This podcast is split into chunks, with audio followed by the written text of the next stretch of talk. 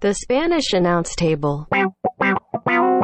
Tom, we are sitting here on episode 399 of the Spanish announce table. I hope all of the uh, you know millions and millions of the Spanish announce table nation fans are seeing this live uh, because I don't know. You know, my computer's broken. I'm using a secondary backup computer that I had to download everything on today to get us up and running. So I hope we are that. I hope we are up and running. I feel like we are.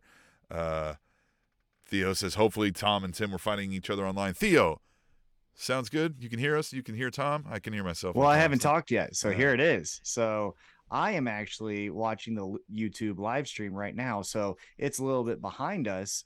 So I don't want to waste audio uh, and just wait for me to then catch up. But we will know here in just a quick second if I have audio on the YouTube. There it is. I am actually watching the YouTube live. Look at that. right now, so it's a little bit behind. Look at that Inception. You heard me, and then you heard me on another device hearing me. Tim, I- I will tell you this for you fans in the last two hours, I have downloaded, I think, seven different programs to Tim make thumbnails, get audio routed, get live streams going, uh, Tim get is the imagery. real wizard. Um, so it's a little bit scaled down of the show, but It's fine. we're here. Oh yeah, you got you're talking about drivers for audio interfaces. You're talking about, uh, you know, Photoshop bootleg software. Um, you know these kind of things. You know. that Oh, yeah. stuff. Yeah. Yeah. Yeah. Tim. Yeah. yeah. But We we have no time to waste. mm, no time to Uh, waste. That's why we, had to get the show running. Computer Yes. or not. Yeah. We thank you for your efforts. Obviously, you are the brains behind this podcast, but we did oh so much this past weekend. For those who did not listen to last week's episode or the week prior to that, we traveled up to Chicago, Illinois for All Out. Fun fact, and everyone let us know, the event actually didn't take place in Chicago. It took place in Hoffman Estates. Everybody Everyone us wanted us to know that. Every single person Well, wanted and us to and what I wanted to tell everybody Chicago. is like, we know, man. Yeah. yeah, we know. not the first time, We know. but to an international audience, for someone who's watching maybe in Germany, they've heard of Chicago. They haven't heard of Hoffman Estates. They may have heard of Kansas City. They haven't heard of Independence. So that's why you say it. Nonetheless, we went to Chicago.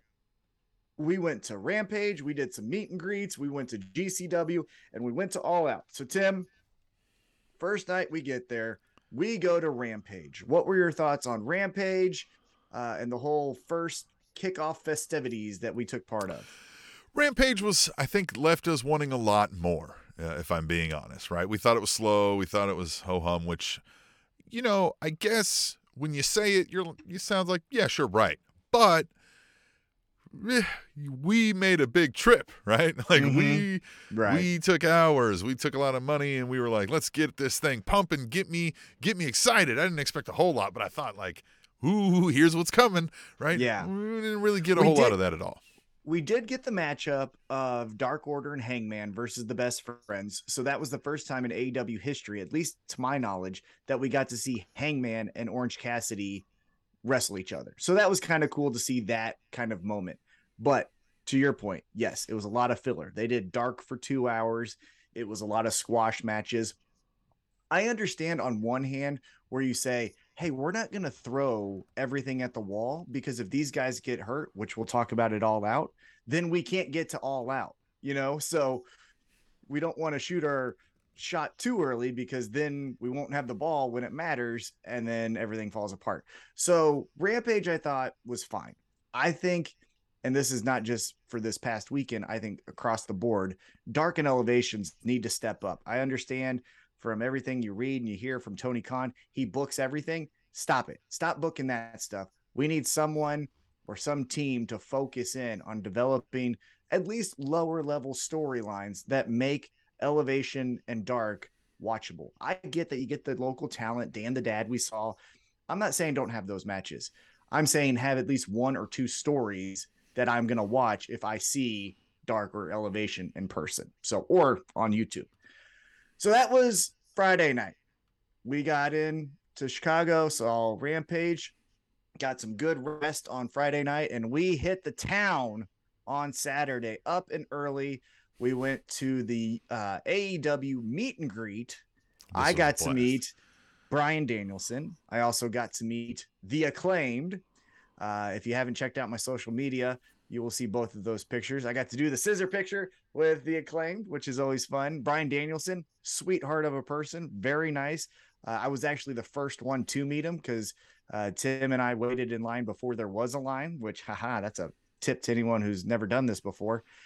And he was very nice, very cordial, shook my hand, made eye contact with me. I've done this a lot, right? I've met a lot of people.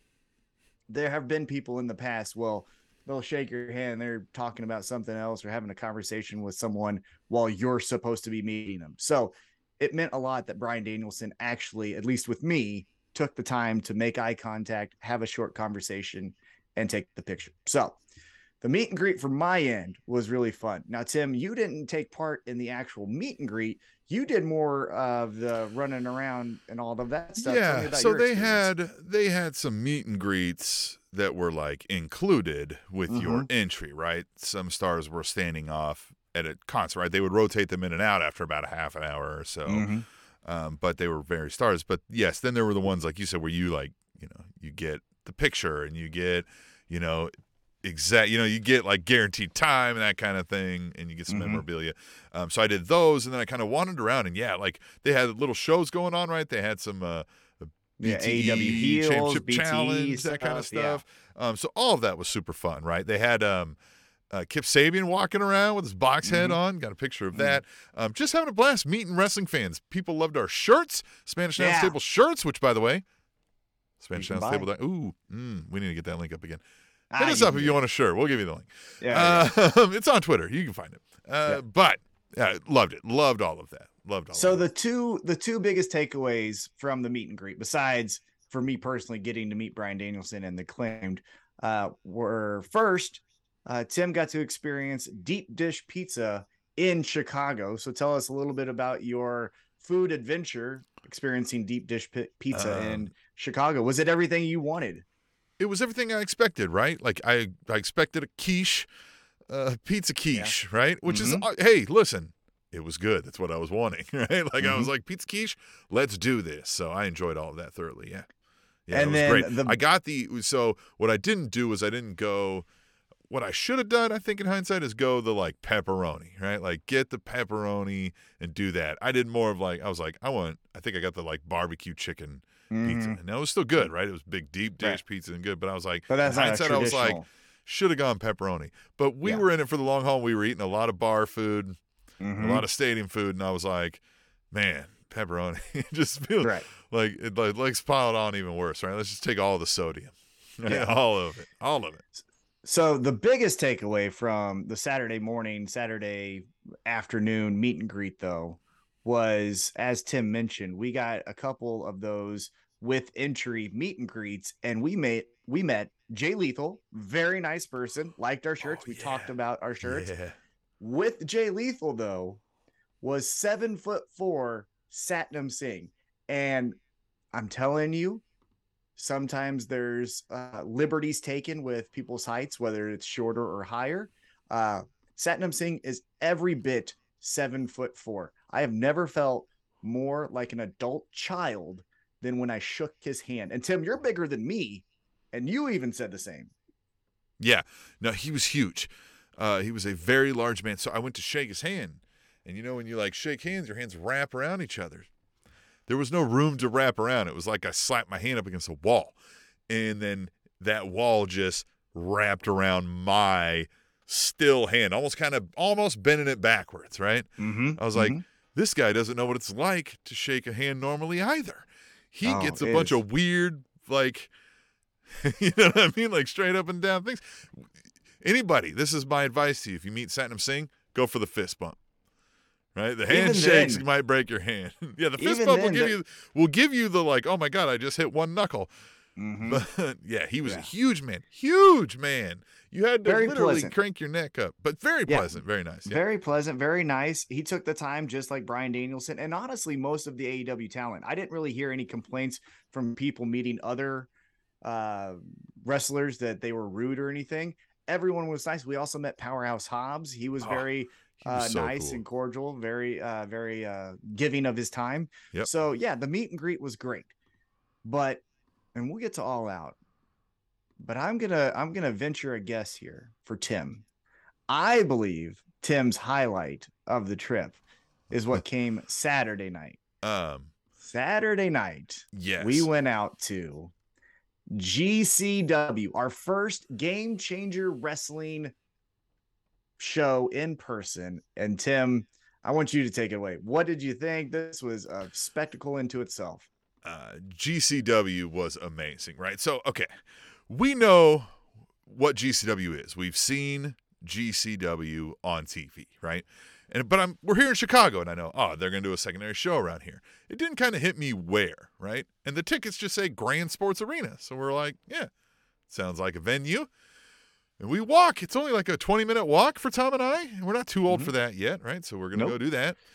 And we show up on what is it's a barn is the best thing I can describe that's been turned or like an old mechanics warehouse that's been turned into an indoor soccer stadium. And turned into an indoor soccer stadium 20 years ago and not had any upkeep maintenance since. Yes. and so we were like, yeah, okay, this is G like now we're here, now we're at GCW. And get in and you can't hear yourself talk over the what late 90s to, to Oh, early 2000s Tupac, rap Short. blaring. Yeah, Rage Yeah. Against the Machine, Linkin Park, all the early 2000s rage music that you could think of. They had it blaring, and And, it just was so great. and shit you not, they're making homemade tortillas at the concession Oh, stand. And I'm just like, so this is gonna be the best night of my life. They're selling buckets of beer, right? You get your six pack and a bucket of ice, and just I was like, ah, this tonight, tonight is gonna be one of the nights that we remember the most.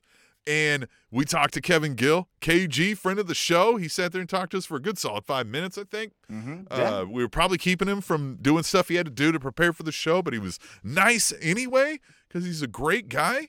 So that was Mhm. super fun. And he told us that we were in the fifth row because we're ballers. That that we were probably safe from you know shrapnel, blood, etc. And you said, I don't think so. I just saw last night's event on TV, and a motherfucker got thrown into the seventh row. So we're not safe, right? Yeah, we're not Yeah. safe at all. And man, everything in ring product wise was everything you could expect from a GCW show, right? There's light tubes, there's tables, there's chairs, there's wrestlers fucking with the crowd, right? There's Mm-hmm. us booing people we like because they're fucking with us. It's it's an amazing show. Uh, can't can't speak highly enough of it. And then you know how we ended that show too. I'll let you tell that story. Well, before we get to the end of uh, the GCW night, yeah, the the first match was a ladder match where the winner got a case of PBR, which was just so GCW. Like that's the type of event that we went to. As soon as they said the winner gets this PBR, and it was Oh. kind of already half open. Oh, so you know when there's a title match and they hold the ref holds up the title, the ref is holding up Yeah, the case of Yes. Pabst. How much better does this get? Yeah.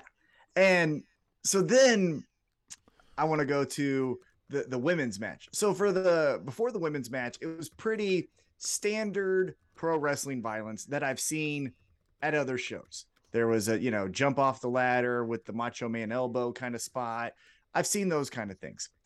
I have I however have never seen the the light tube spot Oh, and yeah. I giggled like a girl the first time a light tube got busted Yeah. over one of these poor oh, girls' and they go heads. flying into the Oh, like it was hitting people near us. I don't know how we Yeah. didn't get something. the sound was outstanding. It was so shocking. I mean, if you were looking anywhere else, your eyes would immediately go to where that sound was. And then from that moment on, after I started uh, with my giggle fit, we got into some fun and it just kept escalating from there. We did a two ring war game style tag team championship match, featured the Briscoes, featured Effy, uh, featured so many other talents. There was new tag team champions crowned. Uh, I won't spoil it if you do want to go back and watch it. Uh, we also got a, a sighting uh, or an appearance, excuse me, from Matt Cardona. We were sitting on the wrong side of the crowd because uh, his wife decided to distract uh, Matt Cardona's opponent in a very revealing way. Again, don't want to spoil Uh-huh. it. Go look it up. Uh, but we were on the opposite side of that, and that sucked. That was not good for us. That was probably the only bad thing that happened. But as you mentioned, Tim, after the event's over, we decide we're going to do a meet and greet because they advertise a meet and greet with Nick Oh, fucking Gage, right? And so we had already done Nick meet and greets Gage. before. MDK Yeah. all day. And so we did meet and greets before, right? We did all of these things. So why not do one more, right? Well, and just like you said, we knew to be first. Oh yeah, I'm a I'm a I'm a veteran of this meet and greet game. You ain't getting one over on me. I'm pretty I'm pretty good at this shit. So yeah, we are first ones to meet Nick Gage. So quick side quest here to tell you a little bit of how this interaction went. Earlier on Friday, had lunch with a friend. Tim was there as well. And I decided to pay for lunch because it was just good to see my fellow coworker who had moved from Kansas City up to Chicago. I pay for lunch think nothing of it. My friend there says, I got it. No, let me pay for myself. And I was like, no, it's fine. It's fine. And then they hand me a $20 bill in cash. And I was like, what am I getting? This it's paper. What, you know, because everything's card, right? And uh, my friend says, uh, you're going to need this. I don't know when, I don't know how, but you're going to need this $20 bill. So fast forward, the meet and greet with Nick Gage starts. As Tim says, we are the first ones in line. So Nick Gage gets there, and before it actually starts, he just starts a conversation with us. I don't even know what I said. Tim, you're Well, gonna have to fill in so, the details. So here's the thing. I- All right. Yeah, Yeah, we're would've standing there, the and the line is the line is maybe not only like 20 people yet, right? But Mhm. it's it's people are starting to figure out what's going on, right? People are exiting, Mhm. and then there's a sign that says line. I that's the things they didn't advertise that this was going on or where it was, other than a sign next to the Mhm. merch table. It says meet and greet for Nick Gage starts here after the show. So we just started next to that sign. We're like, I hope they come right here, right? Like I hope that's where it's going. And so the guy comes up, he's like, You guys here for the meet and greet? And we're like, Yeah. And he's he's like, Oh, okay, all right, we're gonna start it here in a second. And he's standing there ready, and we're like, Okay, all right, cool. And Nick Gage is like the next guy behind him, and he's just like, What's up, guys? Right? Or what, whatever Nick Gage says, right? And we're just like, I don't even think it hits us. We're just kind of like, What's going on? Like, hey, like, all right, like we're already meeting and greeting Nick Gage before the Uh-huh. meet and greet. Like the guy hasn't asked us anything, and, and he's like, okay, yeah, and he's like, people already lining up. He's like, yeah, sure, and he's like, all right, what what do you guys want, right? Because you could get like just the meet and greet, you get a photo, you could get a signed merch thing that you bring, right? You had all these options. We're like, we'll do the photos, twenty five bucks, meet and greet and photo. We were like, we'll do that, and we hand him credit cards here, and he was like, oh, I take cash. And we're like, the fuck. Like, of course, fucking GCW. like, yeah, we're out in a fucking, we're in a soccer field barn. And so we're like, oh shit, like, man, like, we're like, there's not even an ATM for fucking probably miles around this fucking Right. thing. We're like, oh no, oh no, what are we gonna do? What are we gonna do? And I was like, I'm not going back standing and looking. Now the line is like 200 people long. I don't, I don't know. Mm-hmm. And I'm like, no, no, no, no. And and you like literally pull out that 20 that that your friend had gave you, and you were like, I, I I've got a 20. Do you got a five? And and I'm and I'm like, no, I don't got a five. And let alone like, there's two of us. Right? Like, how are we gonna do this? And the guy is just like, all right, I'll I'll take that. Just hurry up. Come on, let's get this going. Takes our 20, and you go like stand next to Nick Gage. And I was like, well, I'm getting in there too. And he's like, yeah, whatever. Just hurry it up. so we stand there. I'm holding up this GCW shirt that I had bought earlier. Yes. And Nick Gage is like, and, and you're just like, man, like before the guy can like get ready with this photo, you're just like, man, I fucking, I fucking love all the shit you're doing, man. Like you're the fucking best. And he was like, thanks, man. Fucking love you. And, you know, like whatever. He's like, a fucking, this is great. And, and you were like, you're like, you've been working out. I've been seeing them videos. And I can't even remember like what else you were like. You were like, I love your fucking energy. And he, and I remember Nick Gage just looks at you and he's like, I love your fucking energy right now. And you guys fucking chest bump. and I was like, I was like, I said to the guy, I was like, man, I think he's gonna fucking run away with this guy. And he's just like, all right, let's take the photo. So I'm holding up the thing, and I think you guys are doing the MDK all day thing. Uh-huh. And then the guy's like, all right, next. Like, uh, he's trying to get this fucking line going. The guy taking the photo. And Nick Gage is like, no, no, fuck that. he fucking like, he's like, get another fucking one and like throws up the birds. So you throw up the fucking birds too. And I'm holding the shirt. I'm just like, this is the greatest thing that's ever happened to me. And Nick Gage is just like, fucking. And the guy like takes another photo. And I turn to Nick Gage and you're like, well, getting ready to like walk off, and I was like, "You're the fucking man," and he's like, "You're fucking right," and he like gives me the like low five, you know what I mean? And we're just like, "Ugh!"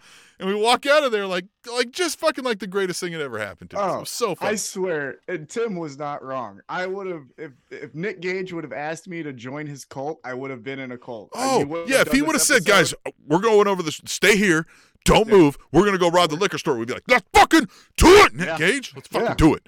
Let's whatever do it. you say, I trust you. yeah, we would have followed him into the abyss that night. It was so crazy. It was so, so, yeah. fun. I just saw in the chat from let me make sure I got this name right. Cool Cam, he says, God, you, you guys are really making me want to go to a GCW show.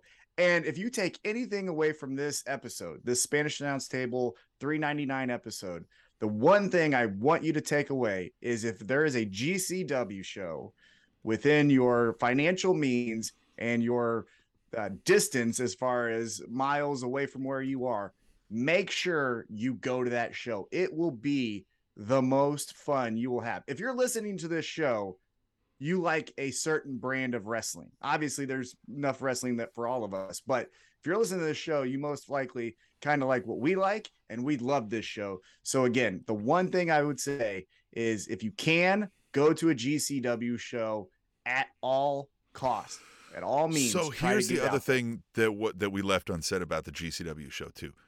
You see GCW, you see the blood, you see the stuff. It it takes a certain type to be able to stomach that, but Yes. everything was love. Everybody was having a good time. Everybody was Yeah. complimentary of each other. Everybody was welcoming. Everybody wanted to spark a conversation, and everybody was everybody was equals. If that's another thing too, like it Yeah. didn't matter, and everything mm-hmm. was amazing and had a great time. Like we felt warm, we felt safe, we felt Yeah. loved. And we And saw we got violence. Nick fucking Gage. Yeah, Nick it was love Gage. through violence. That's Yes. the episode name. There it is, right there. so that was our GCW event. And again, like we said, if you can go to a GCW show, save up for it, do whatever you can. Uh, it is worth your time. So then we get to Sunday. And Sunday, before All Out happens, there is a fun uh, AEW, I guess, pre party. It was hosted by Smart Mark Sterling, which was great. Uh, also in attendance was RJ City. He did a Hey EW with Renee Paquette. Special surprise there. Also got to see Danhausen. QT Marshall came out, loves the podcast as usual. Uh, he came out- like, Yeah, honestly, he was putting our podcast over more than really anything else, which is, you know, QT, just back off a little bit, bud. Uh, but then he got and got to do the uh, dunk take. He was hilarious. QT Marshall oh, is Mr. AEW versatility. Whatever you need as far as a heel goes, put in QT Marshall and he'll give it to you because that's what he did at this pre-party. He was doing interviews, he was doing the dunk take, he was doing pictures, everything you could ask for. He was doing it for you.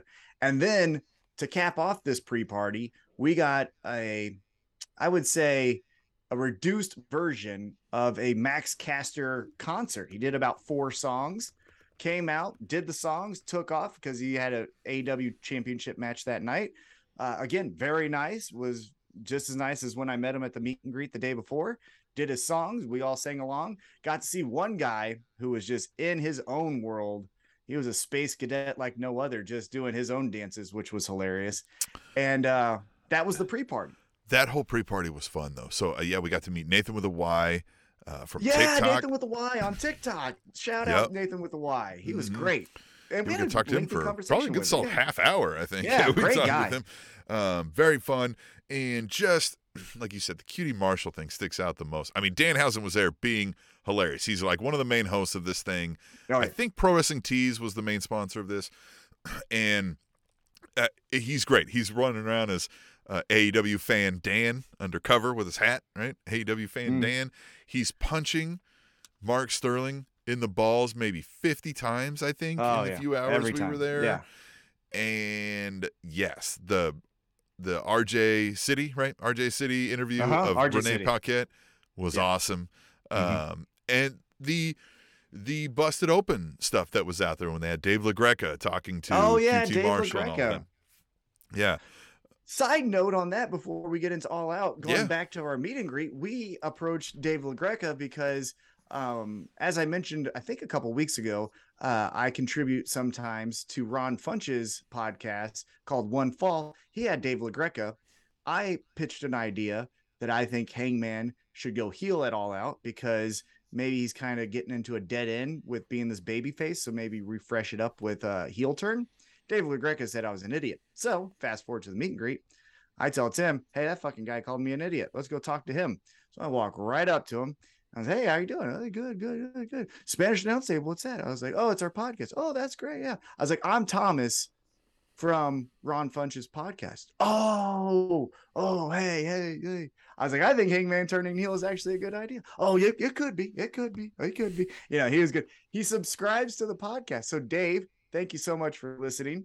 Uh, hope you're a new fan that stays around for a while. But yeah, Dave LaGreca of Busted Open Radio is now part of the Table Nation here uh, on the Yeah. Spanish Announce Table. Yeah, but QT Marshall, you're right, is so hilarious. I mean, he was able, like, if we did a live roast with AW stars, QT Marshall is gonna kill it. Has QT be there. Marshall's gonna kill it. And when he was on the dunk tank, even better because you know some people are getting it, but you know some most people aren't, and he's Mhm. just just obliterating obliterating him. It was so fun, so fun. Yes. Loved that pre-party. Yeah, that was good. All right, so now let's get to it. Uh, we have AEW All Out, and Mm. fun fact, uh, I was feeling myself after all of these festivities. I was in love with AEW and pro wrestling as a whole, and so you know what I did? I upgraded the tickets, and I got us floor seats, fifth, Fifth row again because we're ballers. Facing opposite camera side. So if you watch, go back, watch uh, All Out 2022 from Chicago. And if you look in the fifth row, I'm standing in front of a uh, gigolo in the wild, a man Juggalo, like a gigolo. Juggalo, excuse me. juggalo. Yeah, What's a gigolo? easier to spot the juggalo than the gigolo. Oh, gigolo is the sex thing. Yeah, right. juggalo. Sorry, my apologies. Yes, a juggalo. I'm standing in front of uh, a juggalo. Tim Might have been a gigolo it. juggalo. I don't know. Yeah, maybe. Yeah, no. Hey, just like the GCW, all are welcome. Uh, Tim, unfortunately, was behind uh, Satnam Singh's twin brother. Apparently, Gosh, that guy's so tall. Guy was seven foot, whatever it was, too. Yeah, he was cutting off a good third of the left side of the ring for me Yeah. for most of the event. Yeah. So we're not gonna get into because obviously there's post all out uh items that we're gonna discuss. So there was also 15 matches. We're not gonna go through the entire card. We're just gonna hit some highlights. So Tim, uh, if you want to start first, what were just some of your highlights from All Out? The first highlight came in Zero Hour with Eddie Kingston taking on Ishii in Slapfest 2022. Slap. Chicago, man. This thing Yeah. was woo. And for as I watched the show back, of course, because you know, got to look at my face for three hours, Mhm. 4 hours, seven. I think we were there for seven hours. I think we're still the there. slaps are intense watching the show, but they ricochet so much more live. Oh yeah. So it sounded like somebody was shooting off guns. Just Mhm. whap, whap, whap, whap back and forth. You could see the skin just just leathering on these guys as we went through the match and everybody was getting pumped for this. We were like, "All right, we're going to see some violence tonight." And it was fun. It was great. Yeah. What else did you like from from All Out? Uh, we got some casino ladder matches. We got some Yes. Danielson Jericho. What else was, was it? All right, so the casino ladder match, I think, also started to get things in. We're we're watching. That's a spot fest. You're kind of expecting that. Mhm. Everything's going on. You're like, who's going on? Everybody's talking. Like, who's the who's the Joker going to be? I think everybody's got some key guesses, right?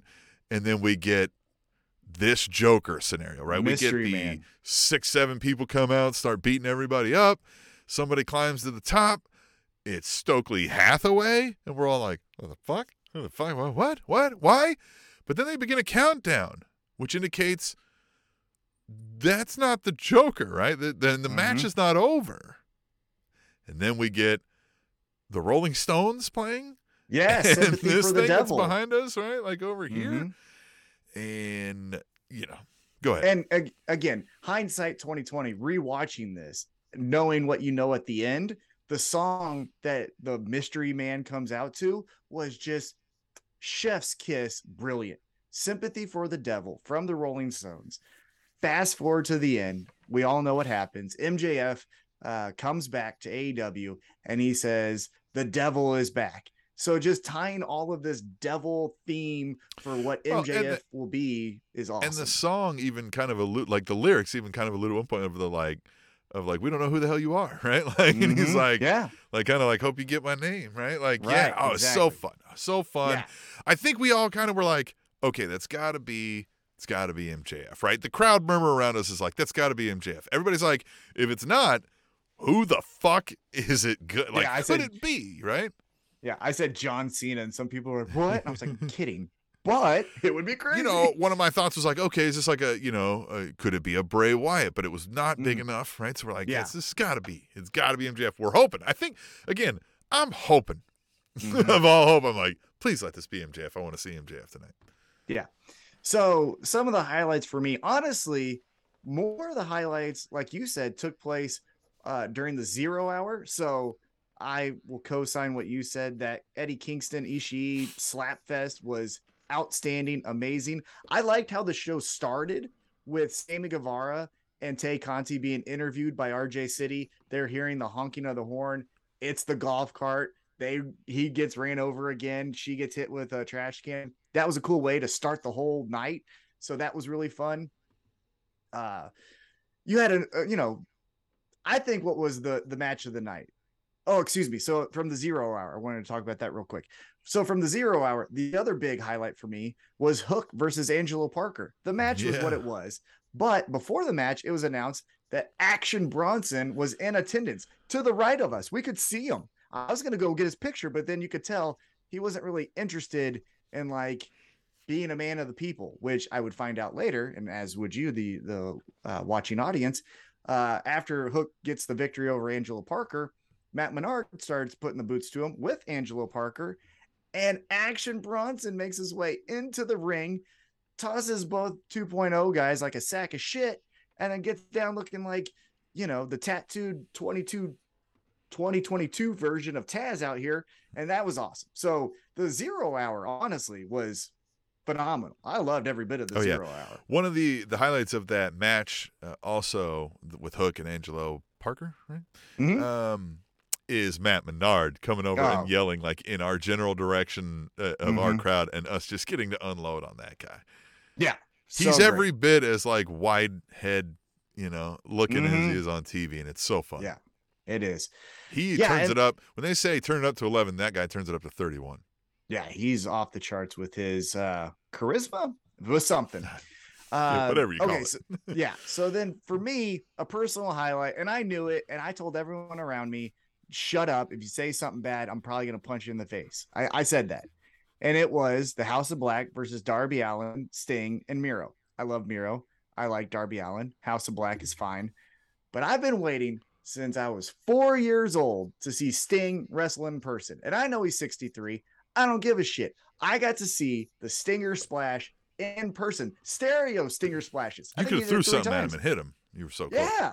It was so incredible. I loved every second about it. I felt so satisfied. After that, honestly, I, I didn't care if they just said, Hey, uh, no one else can make it out for the show. Show's over. I'm like, I'm fine. That sucks, but Uh, I'm fine because I saw Sting. One of the other highlights here was when we were walking into the arena, going down to our newly acquired seats that you got because you're a baller. Mhm. Uh, you're you're handing the guy the ticket, or you know, showing him the ticket on the phone. And you were like, "Hey, what?" He's giving you the wristband. You're like, "Do we get these chairs?" And he's like, "Oh yeah, you get these chairs." And I'm talking these chairs, right? like like the chair you're on. And we were you just were like, "We get the chair!" to me. And I was like, "Yes." And then you were like. What the hell are we gonna do with this chair? How are we gonna get it home? We flew here.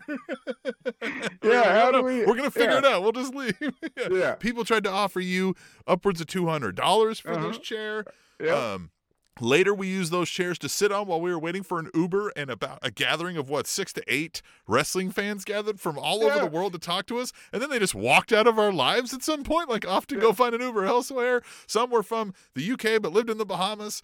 Some were. This was the first wrestling event ever. Like it was amazing, super fun Yeah. time, all around these these fucking chairs that we got because we're ballers.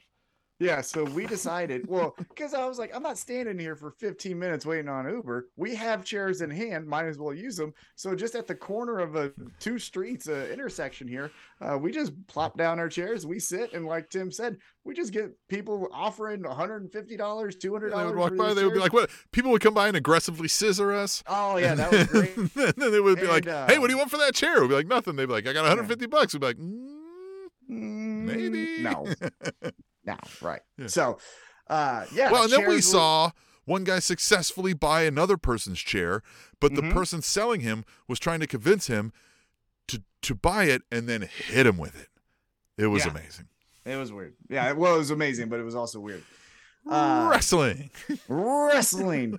yeah. So again, uh, going back to the matches, the Elite versus Hangman and the Dark Order was really good. That was probably the best story match that there was. But I think, and Tim, tell me if you disagree. I think the match of the night. The, I will say this: the energy for Jon Moxley, CM Punk was off the charts. From yeah. the second Oh, they yeah. said we're doing the this, shit, dichotomy of the crowd. Too. It was like they were split. They were split Yeah, a good it was- 50-50 for this crowd. it was awesome. Um, but you're talking about the The match of the night. match. was Swerve in Our Glory Oh. versus the Acclaim. The chance that we came up Oh, with, not gosh. us personally, but the crowd. Oh, the only can exist in wrestling. Scissor Oh me my God. daddy. Yeah, the oh scissor me daddy. Scissor me you daddy. can't scissor. Daddy ass. Just so much. I, I can't even remember. I think they were they were chanting. I oh gosh, I don't even remember. There was just so many fun chants throughout the entire night. Uh, but So especially in this finishes. match, right? In Yeah. this match, yeah, the false finishes. It felt heartbreaking. If ever there was Mhm. an audible call from the back to the ref of like, "Hey, yeah, let's change this. It should have been here. Now, I do think we're going to get the acclaim going over in Arthur Ashe Stadium, which is going to have 20,000 people, I think, Yeah. so. So, like, that could be huge. I'm just upset we won't be there. I mean, we could be there because we're ballers, but yeah. we've got things to do here for you, the fans. So, we'll do that. But uh, amazing, amazing thing. Like, took. I think it took our like energy out of us for a little bit. You know what I Mhm. mean? Like it was Mhm. so oh, there was so many moments where I thought either team was winning that it Yeah. just oh, it was it was gut punching excitement. It was great. And and to their credit, Swerve in Our Glory called an audible themselves. They identified, oh shit, we're getting booed pretty bad here. So let's just go into our heel type Let's of tactics. heels. And they didn't go full heel where they're grabbing chairs and hitting them uh, when the when the ref's not looking, nothing like that. But they were going in the hey, you you like this guy? I'm gonna kick him one more time just so that you don't like that. So I enjoy that they were able to adapt on the fly. So credit to Swerve in Our Glory. Yeah. Now, as we mentioned, Jon Moxley, CM Punk, the energy was insane. As we all know, CM Punk wins. Well, you know what was boring before we do that was Chris Jericho versus Bryan Danielson. It was. Uh, the lady Yeah, no behind us one- was chanting that. Yeah, it, no one was into it. I just think when you have the fun of Swerve in Our Glory and the acclaim, and you know the storytelling of the Elite and Hangman and Dark Order, you didn't. I, in my opinion, you can't go into technical wrestling hold things because we're we're at a point Yeah. that we can't go back down. The women's title match was exciting. There was some good Oh, the spots there with the Jamie yeah. Hayter, Britt Baker, Yeah. tussle. Yeah, I'm surprised we didn't get something about that on Dynamite. Well, I think we will. So there was a backstage like quick uh video where Britt Baker tries to talk to Jamie Hayter and Jamie just walks off and is like, I ain't talking to you. So we got a little something. Yeah, you're right. Um, yeah, Toni Storm is now your new interim AEW women's champion. A lot of But yeah, interim Jon champions. Moxley, what's that? A lot of interim champions. A lot of interim champions, which is fine. There's a lot of interim champions in the UFC. I mean, injuries happen. It's real. Yeah. Uh, Yeah, so I like it. I I don't I understand a certain aspect of hey, let's write a story out of this, not just like keep it real. But I think one of the things, quick sidebar here, one of the things that we always respected about Paul Heyman and ECW is that if he had a contract dispute with Sabu, he would just go to the ring and tell you Sabu's not here tonight. He chose to go to a different show instead of ECW. And then you knew he didn't write a story around the mystery of where Sabu is. He just said straight up what happens. And in this day and age where we know everything on top of everything, it's hard to write a story when we know, oh, well, you know, Jon Moxley broke his foot. So that's why he's going to drop the title tonight. You know what I mean? So I enjoy the interim championships personally, but CM Punk gets the victory. He raises his hand in in victory. He's the champion. Lights go out. we hear a recording, and at first, no one could really tell what this recording was. It obviously sounded like the someone crowd. was on the phone. I think it was because of the crowd noise. Yeah, but it, it sounded like someone was on the phone, but it took us a minute to identify. Oh, that's that's Tony Khan. Then the mystery man, as everyone saw, comes out. I thought it took a little bit more time. I think he should have took the head off and then the thing, but he took the head off. He says something. Then he like we knew it by his haircut. He has a very distinct haircut. Yeah. And then he puts the Well, and I the, think we knew uh, by the Burberry on. conversation and the Tony Khan uh, voicemail, right? Like you Well, yeah, tell but I mean- context, yeah. he's only having this money fight with one person that I know of. Yeah. Oh, there was also the um uh CM Punk, uh the the greatest thing the devil ever did was uh convince you that he wasn't real from Ring of Honor. That was fine. Um but then here comes Yeah, the the thing, MJF. the, the little hole in the in the plot there is like, how did MJF know Punk was going to win? Was he going to play that if Punk lost too? Maybe, I guess. right? Maybe. Maybe. If he's dead in the ring, you play that. And Yeah. Yeah. yeah. But uh MJF is now again your casino uh battle royal whatever it's called winner. So he has an opportunity to challenge for the championship whenever he wants. And then at the end of the night, CM Punk was your champion.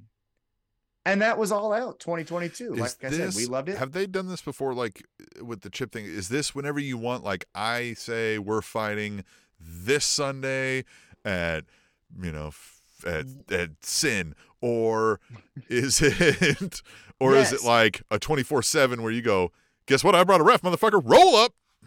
right. So I don't know Is it about like a cash in? Yeah. Yeah, I don't know if it's a cash in, but Scorpio Sky took his uh, golden donut and he said, I'm going to challenge. Brought his hemorrhoid pillow. Yeah. Yeah. He said, I'm going to challenge next week. I'm going to cash this in. So if it works that way, Yeah. Is it like a contract or is it a? Brian Cage also did Right. that. Remember when Brian Cage debuted in AW during the pandemic and he Yep. won it? And then he said, Jon Moxley, in two weeks' time or whatever, I'm cashing this in. So, so far, everyone's treated, treated it that way. Brian Cage. You fast forward to Dynamite, though. The one thing that was key is MJF kind of hit home that he could challenge at any time. Right. So He's it like, could "That's why be I'm treated- this tournament. It's dumb. Yeah, it could be treated like a money in the bank case. We Yeah. shall see.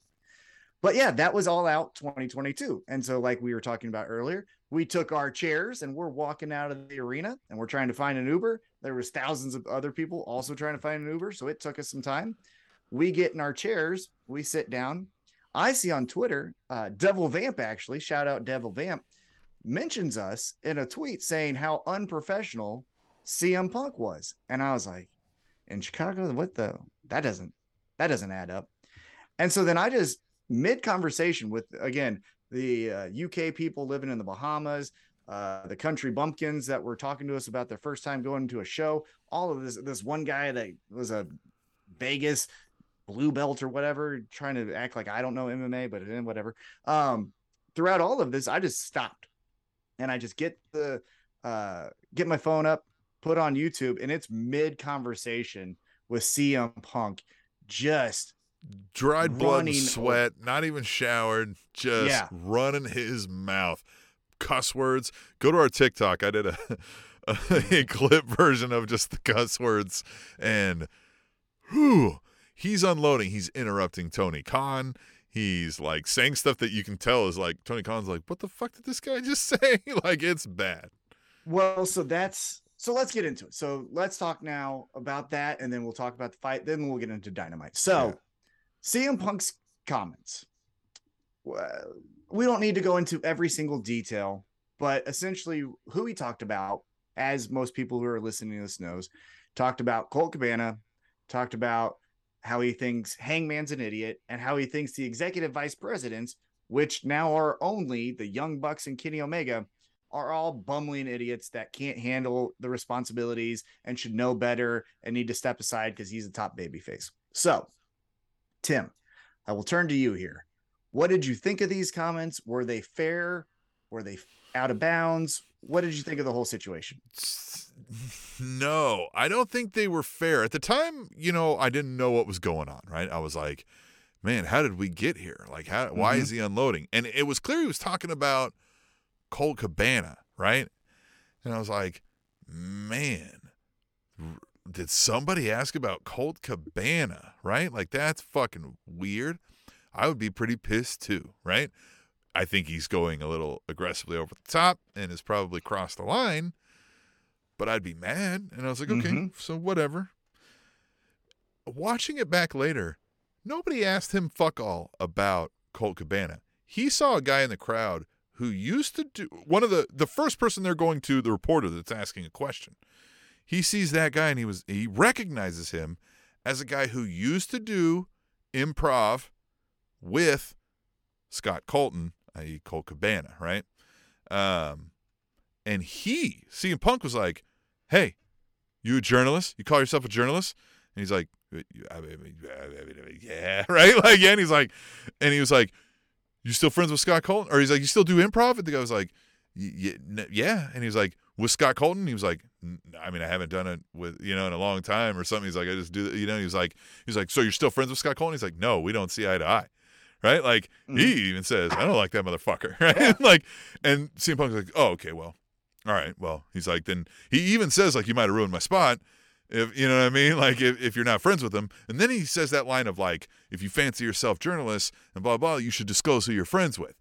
Well, f- first of all, he didn't have to do that because he's not friends with the guy, right? Right.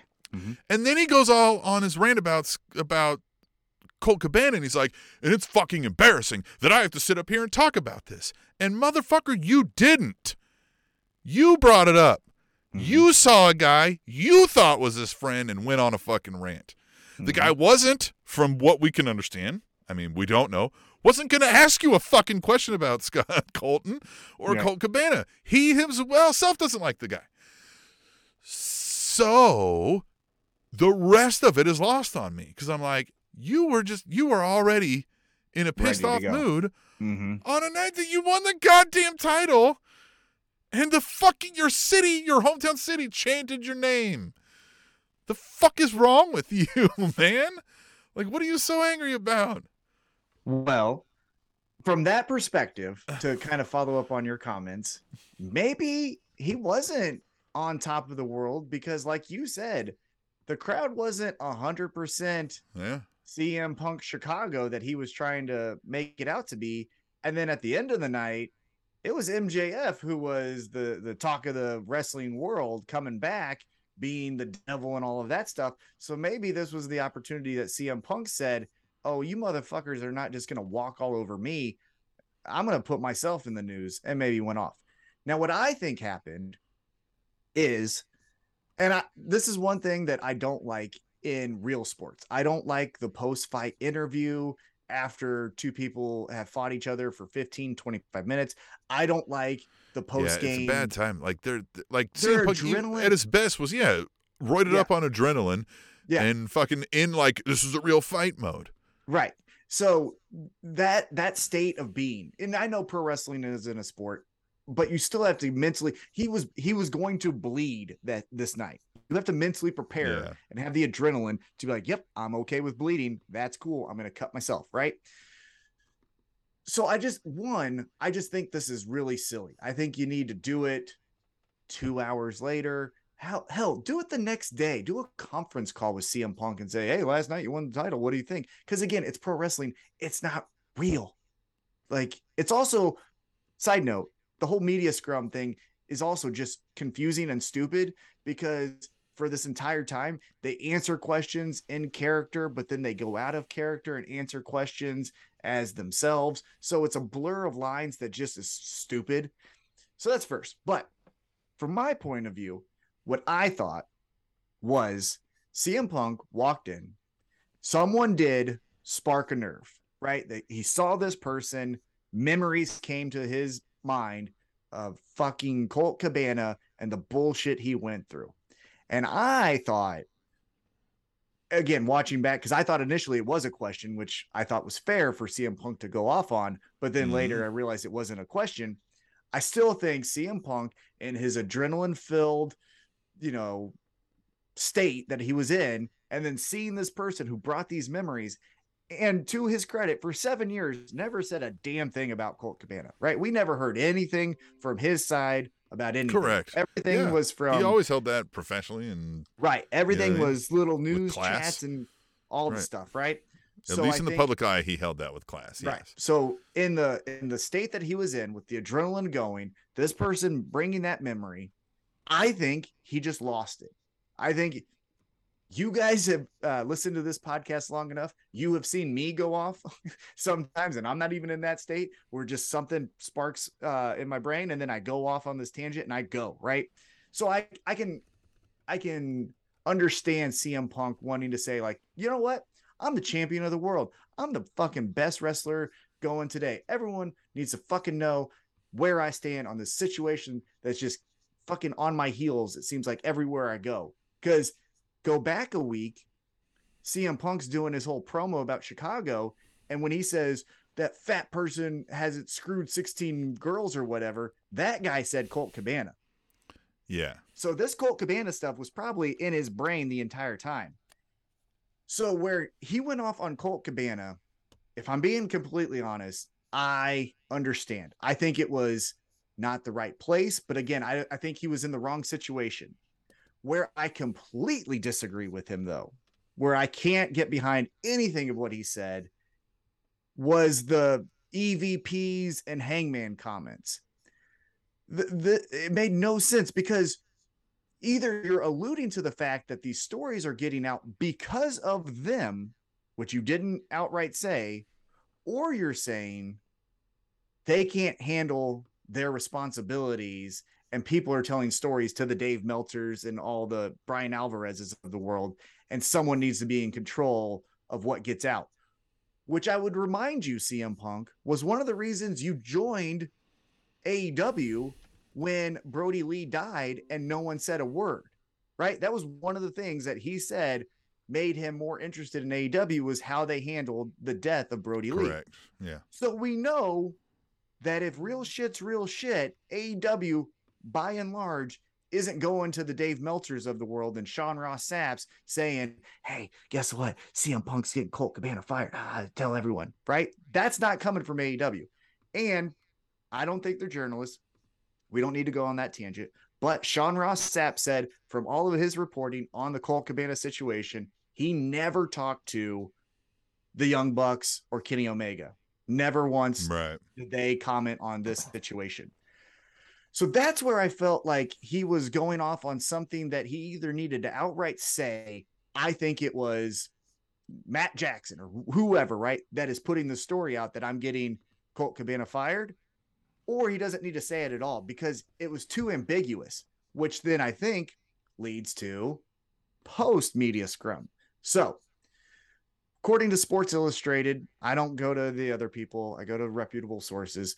According to Sports Illustrated, and I'm going to paraphrase because I don't have it in front of me. What happens next is CM Punk says in the media scrum, if you have something to say, come fucking say it to me. Let's fucking go.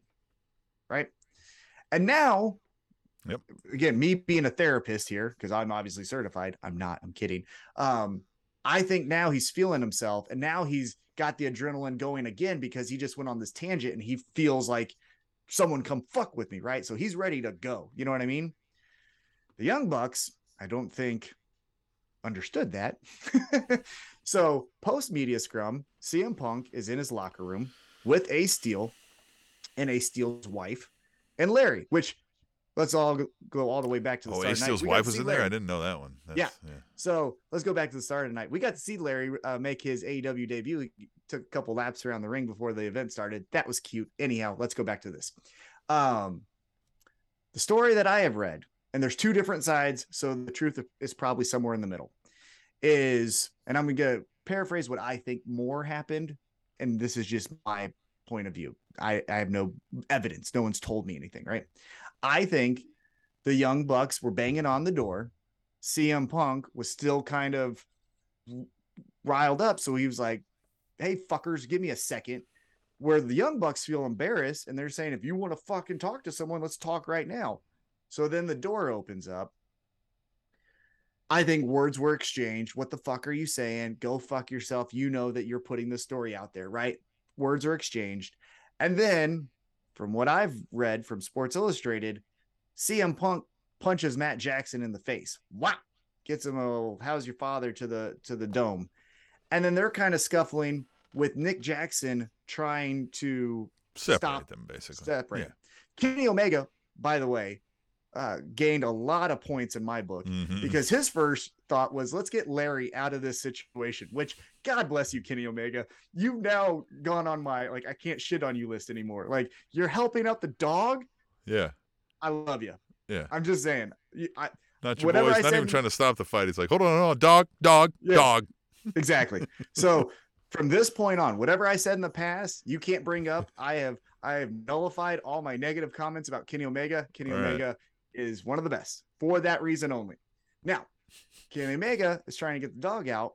Ace Steel, because his wife is in the room, says, "Fuck around and find out." I don't like this shit. He's probably also a ride or die with CM Punk, which we've seen countless times. And then you throw on that his wife is in here where a fight's happening. And Ace Steel's one of those guys that you don't fuck around with. We've heard that in Kansas City. He was here in the NWL. That was one of the guys that have, We've met him and his wife Yeah. several times over. yeah, like, and one of the situations. I wouldn't. I wouldn't try to fuck around to find out. I'll tell you that much. Yeah. And, you know, if any of the situations in NWL happened, one of the people that we kind of knew we would rely on if shit hit the fan was Ace Steel. So it's not like he's adverse to confrontation.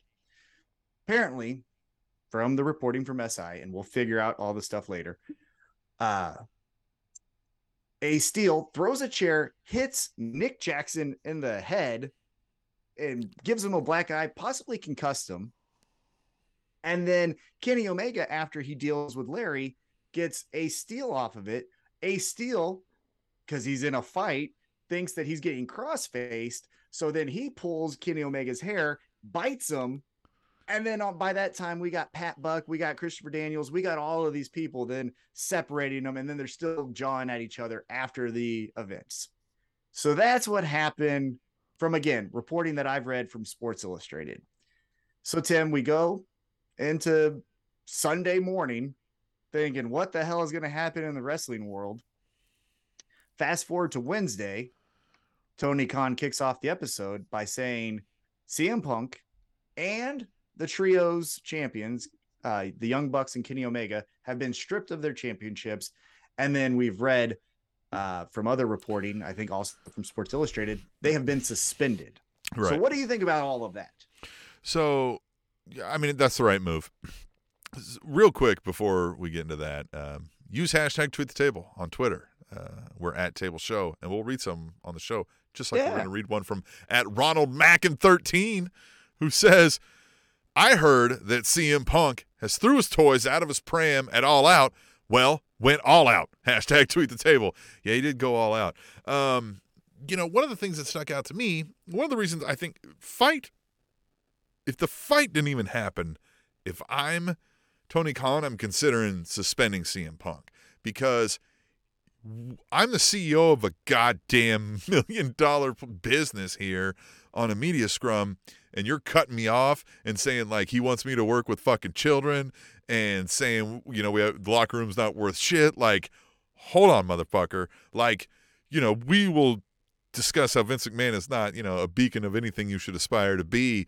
But as far as business sense goes, he didn't let that conversation go past the first three or four fucks before Right. that's shut down to begin with and something's dealt with, right? And that's the way you handle it in a major corporation, right? Like you're not up here insulting people that kind of outrank you in the goddamn promotion, right? Like Mhm. nobody's going to let Patrick Mahomes even sit at a press conference and be like, well, I mean, maybe Patrick Mahomes might be No, a bad no. scenario, but If like, Patrick, yeah, if you take the football analogy of Patrick Yeah, yeah. Mahomes and head coach Andy Reid, and they're sitting there after a win, let's even say Clark Hunt, yeah, right? Oh, Because it's the better, fucking yeah. owner, right? yeah.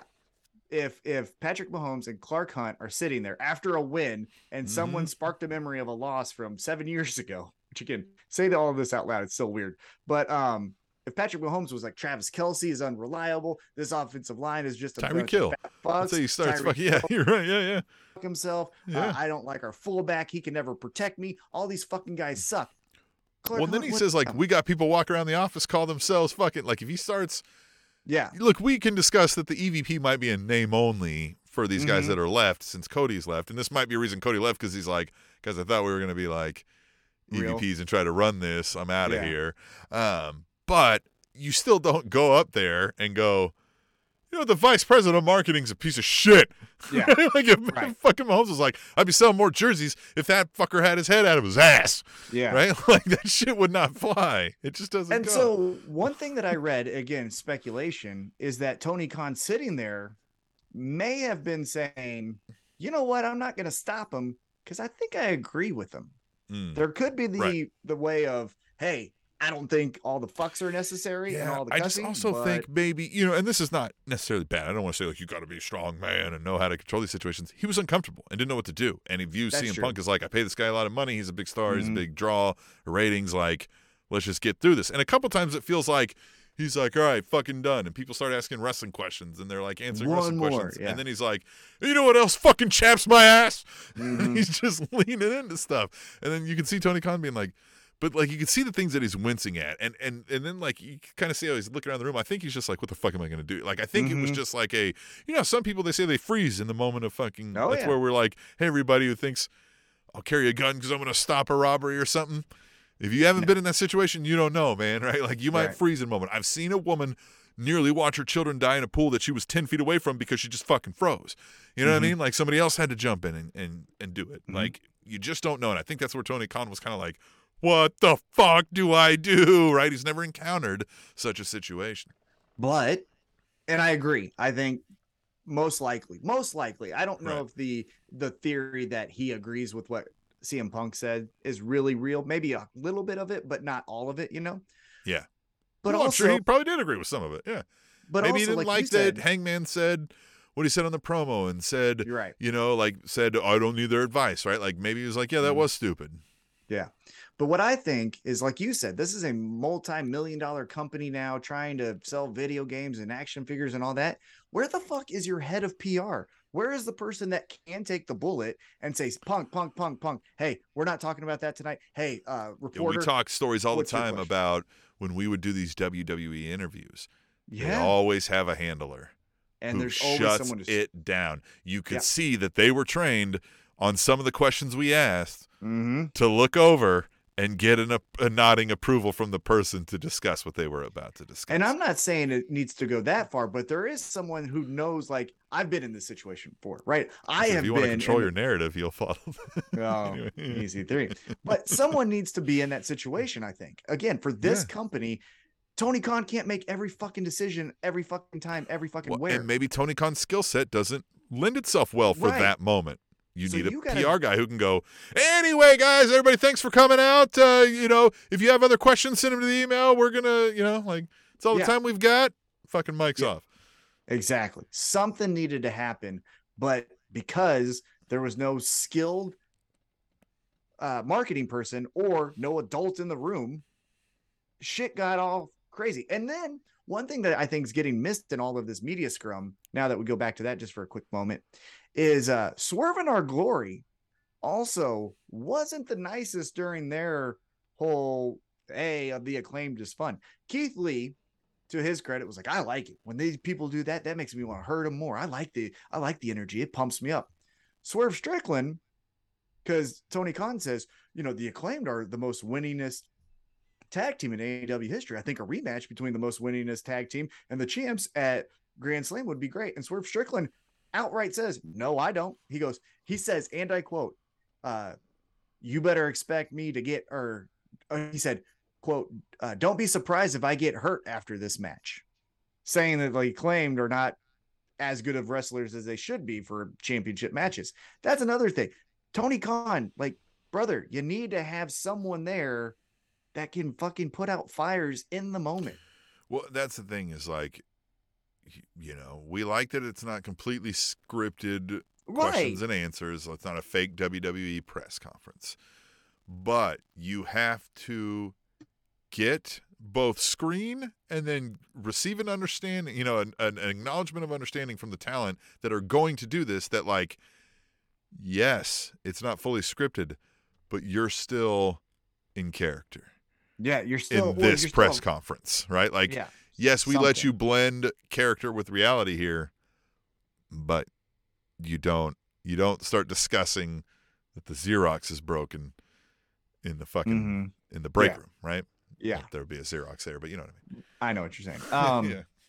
Yeah, so all of that co- goes down. There's suspensions everywhere. From what I've read, uh, everyone got suspended who was even involved. I think Larry got suspended. I don't think he's involved in AEW right yeah. now. Everybody's suspended. Uh, Everybody's, everybody's suspended. The the the fate of Ace Steel and CM Punk has still not been revealed. The suspensions for Kenny Omega and the Young Bucks have not been revealed. However, from reputable sources, they have all been suspended, at least Yeah. the the elite side. Now, I had mentioned they got stripped of their titles. Well, good thing CM Punk got stripped of his title this time because I would hate for another interim championship from CM Punk because now it's being reported that CM Punk tore his tricep and he'll be out for six to eight months, as did going into All Out Christian Cage, which would explain why his match was so short. He also tore his tricep. So, two of your veterans are going to be out at least seven months, I would assume, with injuries. Uh, works out pretty well that, uh, at least for, for us as fans, that CM Punk got stripped of the championship and not stays champion and we find an interim again. Did he say on these tournaments these these aren't interim champions, right? These Correct. well, These are so the champions. So so the Death Triangle is the is the Is the trios styles, champion. and Yep. we will have an a We will world have a champion, new- not interim. All right. Yeah, at So- Grand Slam. Yeah, I mean, listen, I, I it's easy for me to say what I'm about to say because I don't have the accounting numbers sitting in front of me, but I'm Mhm. gonna guess that CM Punk, surprise, is not as big of a draw as he thinks he is, comparatively to the rest of the group, right? And I, I feel like you do have a situation now where I don't know if this town is big enough for the two of us, right? And you've got the Young Bucks and Kenny Omega and their clan essentially, Mm-hmm. and CM Punk and Ace Steel over here. And if I'm Tony Khan, what we had was going was great before CM Punk showed up here, Mm-hmm. and is it now? Of course, we can say it's not just CM Punk. There's a myriad of things going on, but like, if I have to pick one or two, I know a lot more people are probably going to identify and side with, like people that I work here, right? With with the Young Bucks and Kenny Omega and all them Mm-hmm. versus CM Punk. So I'm at some point like, hey, we'll pay your contract out, right? And Mm-hmm. thanks. Yeah. Right? It was it was real while it lasted. Yeah, I, I it, that's hard because if you release CM Punk, I I still think then he's in. I'm still a hot draw. I think people would love to see me. So then he goes to New Japan. He goes to you know because he thinks he's a tough guy now. So he goes to a promotion. WWE's not touching him now, right? No, like I could have seen like no, if this no, no. didn't happen and his contract ends, he goes, "I'll go there," and they work out something. But like Right. seeing this, they're gonna be like, "No, motherfucker, you ain't No, no, no. no, same old I guy, would same yeah, old motherfucking I- guy." personally would would agree. I would side with the elite here, which is almost turning my Oh. stomach that I agree with the Young Yeah. Bucks in a situation. Mhm. But Oh, this has endeared me a lot more to it too. They went and said, "All right, motherfucker, you said we're yeah, let's go." Yeah. Let's For go. as much as I've called them dorks and all other kind of cuss words, uh, it was impressive that they said, okay, then let's find out. I think it was bad timing. I think CM Punk was still uh, adrenaline going, was ready to fight anyone in the world who was knocking on his door. But anyhow, it did make me respect them a little bit of, all right, if you say you want to talk, then we're going to talk right now. Respect to the Young Bucks. I don't say that uh, very much. So take it for what it's worth. Tim, let's now get into AEW Dynamite. So, like I mentioned, Tony Khan said new trios champions will be crowned tonight, and then we're going to start a tournament. Uh, the winner at Grand Slam will be our new AEW World Champion. And so then we get that. And as soon as that happens, we get MJF. And he goes full baby face. He's wearing a Josh Allen jersey, which is stupid. He's running out, high fiving, kissing babies, doing all the shit, right? Hey, everyone, I know I talked shit on you in the past, but hey, who cares, right? Mhm. And before he could even really say anything of substance, Jon Moxley walks out and he just says, You're full of shit. full of crap, but he meant Yeah. yeah. shit. That's all he says too. He's like, "You're full of shit." And instantly MJF is like, God damn it, he's right. He sees through it. Yeah, And says, so then oh, he you think goes- I'd lie to these sweaty, fat, Yeah. smelly- Yeah. He says Josh Allen sucks, which I mean he's Which- right. Yeah, he ain't, ain't there. Um, the Bills are going to suck this year too. You heard it here first. It's a curse. It's happened. It's real. Look it up. Divisional losses to the Chiefs when Patrick Mahomes is the quarterback. Uh, that team the next year absolutely sucks, and it's going to happen to the Bills. Sorry, Buffalo, your town sucks. I'm kidding. Your team sucks. Your town seems fine. Um, but MJF then goes like, "Hey, Never been, so I won't confirm. it seems fine." hey, Westside Gunn, who we'll talk about in a little mean, bit. like, we live in. Kansas City, right? Like I mean, we love Kansas City, but like, yeah, we get it. Yeah, but Westside Gunn's from Buffalo, so it can't right? be all that. Can't be bad, that you know I bad, mean? right? Yeah, and we'll yeah, talk about him in just a moment. So then MJF goes, "All right, fine, you got me," and he's just talking shit. And then Moxley is saying, "Let's fight now." MJF cowers away, and then I think honestly, one of the most important promos in AW history, Dynamite, Rampage, pay per view, whatever it was, came from Jon Moxley after this. Now, last night. Because I'm a baller, I was sitting in dugout suites at the Kansas City Royals game, so I was unable to tweet live. But you were, which Mhm, thank you so much for uh, mhm. picking up the slack for me there. But you said on our uh, Twitter account Yeah. at Table Show that Jon Moxley gave like the halftime speech. said he a gave football he went full high school uh, coach halftime speech on that. Uh, Devil Vamp also joined in on the Twitter. He says, "This is time to be a legend." God damn, that was a powerful tucking promo. Hashtag AEW Yeah. Dynamite. Hashtag Tweet the Table. Uh, I think we know what he meant there. Um, but yes, I mean, as much as I said, hey, he went full high school coach, that was warranted, right? It felt like it was. He said, hey fuck them, right? Without saying fuck them, right? Without referencing them, without talking about them, without what happened. He was like, hey, we came here. We all came around and fucking sang kumbaya for this shit right here. Let's get back to this shit right here. Who's Yeah, fucking with me, right? He Well- gave us a Nick Gage level feeling with that speech. and it was amazing. That's what I said. That's why I think it's honestly, if AW perseveres out of this moment and somehow uses the elite CM Punk thing to take new heights as far as storytelling, all that stuff, I honestly think this is the promo that resets and revamps AEW because, I like feel you said, I felt like, hey, it's a new day. And honestly, like I kind of want to happen what I said. Like I, I want eventually the elite to be unsuspended and they come back. CM Punk's injured, and we just kind of don't get him back, right? They at some point they're like, eh, they've granted CM Punk his release and paid him whatever, yeah, he's, and we he's just move forward like he didn't injured. exist. What else is he gonna do now that's really gonna like? I mean, yeah, you'll get a big pop if he shows up somewhere because of like what happened, Mhm. but it, Well- we've seen it, right? It's not bringing in the mainstream fan, right? It's not like putting the numbers over the top, is it? I will I I will counter. I will counter Mhm. your your statement here Mm. because the thing that I've always been wanting from this miserable person from all accounts is for him to be a miserable character. I want the heel CM Punk. I have never liked babyface CM Punk. The only time CM Punk has been cool was Straight Edge Society or when he was doing the um, I'm straight edge and that makes me better than you. All of the heel things that CM Punk does is a 9 out of 10, 10 out of 10 for me. His babyface stuff is six, seven. It's, you know, even his stuff with Paul Heyman and WWE was outstanding, I thought. But when he's a babyface, he is vanilla because it's not him. We saw him at the at the height of his career when he reached the pinnacle to now finally have the autumn of punk or whatever we're going to call it, what we were going to call it. He decided to complain. And so that's who he is. And look, I'm the same way. I do it every fucking time too. I know exactly how he feels. Doing it right fucking now. I'm doing it right now. That's why if you're like if he's coming back, you lean into it. Mm-hmm. He's no Sure. longer he's no longer this voice of the voiceless, which he said he wasn't anymore, but you get what I'm saying. The the man of the people, that shit is out the window. He is now I'm here to collect a check. You all suck. Go full If you- Hogan. Yes. Go Big time everybody. Yes. Maybe real, but I'm saying as far as TV, he just goes full.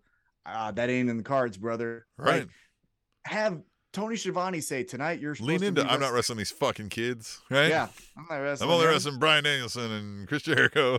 Well, they're not here tonight. Well, it looks Yeah. like I'm not working tonight, then, Yeah. pal. Yeah. Full CM Punk dickhead. If full CM Punk dickhead comes back, I'm all in. I Yeah. am all in until the you know yeah. so wheels fall off. I want to see heel CM Punk. Uh, but shout out to Justin Floor in the YouTube chat. Said he's been waiting all day for this episode, and uh, yeah, so have we. Justin. Yeah. So, So we. get back on Thanks for joining here. in. By the way, join us on the live streams if you're just listening on the uh, podcast episodes Wednesday or Thursday nights. Uh, maybe we'll get a little more regular, but we'll say Thursdays, right? For now. We're Well, next week will be. Wednesday. Next Yeah. week will be Wednesday. Um, you know, we're adult men with adult lives, but one of those days we do it live. You know, so you can you can sign up for reminders on the Twitch, Twitter, YouTube, whatever. You can always catch it on SpanishAnnounceTable.net. So anyway, back to the uh, Yeah, so let's get into story. some action. We kind of covered it already, but we had Death Triangle versus the Best Friends. Death Triangle get the victory. They are now your AW World Trios champions. Here's my question to you, though. This is the first time that I can think of, at least, that we have a wrestler who has two titles. So now Pac Right. is the All Atlantic I- man, champion was and the trios. I was sure they were going best friends for that reason. I was like, ah, he's got the Atlantic. We're gonna get the best friends. They should have gave him the tag titles a while back, and they missed that boat.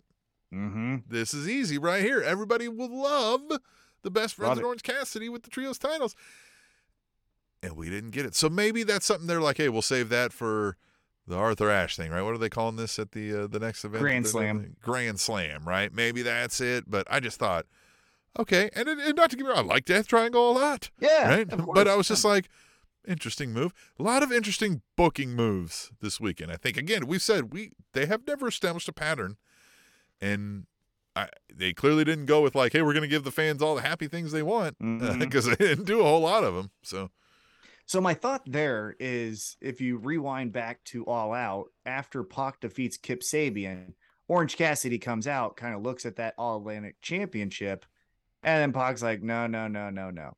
So I think if I were to read the mind of Tony Khan, I think trios champs are going to be Death Triangle. Your All Atlantic champ is going to be Orange Cassidy. And I think what mm. they might do there is kind of what they did with Pac and send Orange Cassidy, the AEW flag bearer, and send him to IWP or what else, AAW and all these other shows around Journey Pro. cool sp- Have him come to Journey Pro. That'd be great. Um, and then defend his championship there. That's what I think might happen. yeah, it's a good call. We'll see. It's a good call. By the way, so we had All Out. How is the pay per view after All Out not called Fallout? Am I right? It should be called Well, it's called Fallout. full gear. yeah. They're all out. or so not now even they the gotta fav- get not- it doesn't even have to be a pay per view. It could be like they're doing this dynamite thing, right? You Call it Mhm. Fallout. I like it. Yeah. I, I do like it. Yeah, it. Yeah. Uh, speaking of Kip Sabian, he was uh, accompanying his wife Penelope Ford in Who we a- saw in the airport when we were yeah, leaving. very nice, very tiny. yeah. both very tiny people. Even when we met Kip Sabian, I was like, "You are a tiny person." Yeah, but they stuck out. You kind of saw them in the airport, and you were like, "That's yeah." There's somebody. Other people sure. were probably like, "Who the hell are those people?" So Toni Storm took on Penelope Ford in a championship qualifier match, which again is fucking stupid. It's dumb. You never do that unless the heel champion says, "I'm not giving you the title unless you can beat me once." A baby face would just say, "Let's wrestle for the championship. I think I'm better than you, and I'll prove it." So again, it's the dumbest concept in recent wrestling history that I can ever think of. Anyhow, Toni Storm wins. Uh, what do you think about Toni Storm as your interim champ? You think uh, she's gonna hold the fort down for the women? Toni Storm is one where I kind of feel like the same with Thunder Rosa, where it's like, yeah, they're fine, right? They're good in the ring. There's no issues there, but I'm not. I, I don't have a reason to care. I guess, right? I don't.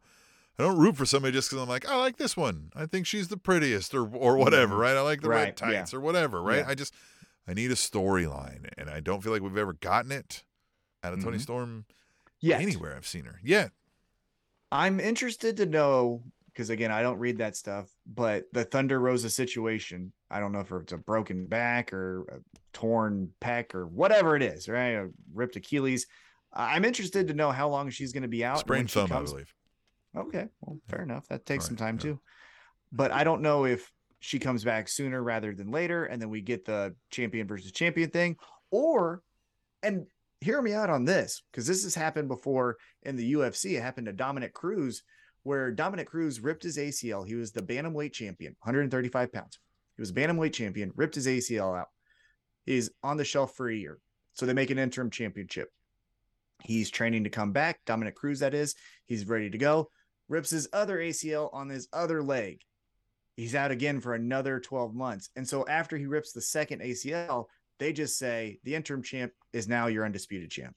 Dominick Cruz is not fit yet to compete for this title. Yeah, and So two years are- go by, like, sorry, you Exactly. fall down the crack. So- yeah, right. and I'm not saying have two years pass, but what I'm saying is if if Thunder Rosa is going to be on the shelf for nine, ten months, you just after three months just say Toni Storm is our undisputed champion because Thunder Rosa cannot compete. If she Yeah. does return to the ring, she'll get the first shot. Yeah, to me, it makes sense if we're only going to go through one, two, you know, special events, right? Especially since they do their pay per views quarterly.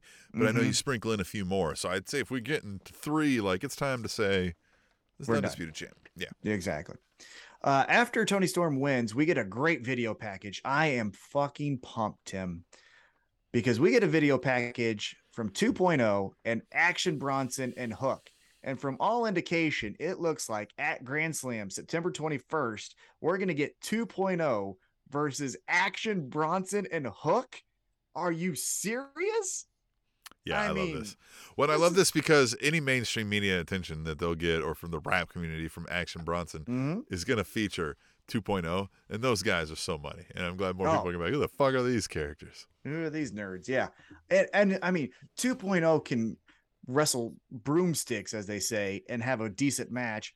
Hook has the charisma that going to New York, his backyard, he's going to get cheered out of the building. Well, well, it doesn't have a roof, but you know what I'm saying. And then Action Bronson, you could have him rap like Westside Gunn does later on in the night. You could have him just being ready and someone else raps out for him. Whatever you do, you have some some great creative possibilities. And Action Bronson's in my top five. I love Action Bronson, hand on a Bible. He's I listen to him all the time, all the time. And so for him to wrestle, cannot fucking wait. Yeah. By the way, side note, if you do like Action Bronson and you have the UFC video game, he's a special character in the UFC video game. So you can have him knock out Dana White, which I do from time to time. It's fun. Uh okay, let's get back into AEW By the way, Dynamite. um, since we were talking, um, nah, go ahead. Sorry, I'll bring this up later. You go ahead. Okay. Yep. So uh after that, the acclaim make their way out. They say, yo, listen, listen. And then Swerve Strickland just cuts that off and just plays full heel. Now, Yeah. What'd you think of the segment? I had an observation that I'll say after you. Uh, I mean, I yeah, it was surprising for me. It's like okay, they're gonna lean full heel, and this told me more. I'm like, all right, I think acclaimed. I think Tony Khan has recognized where he went wrong and is gonna right this situation. I agree.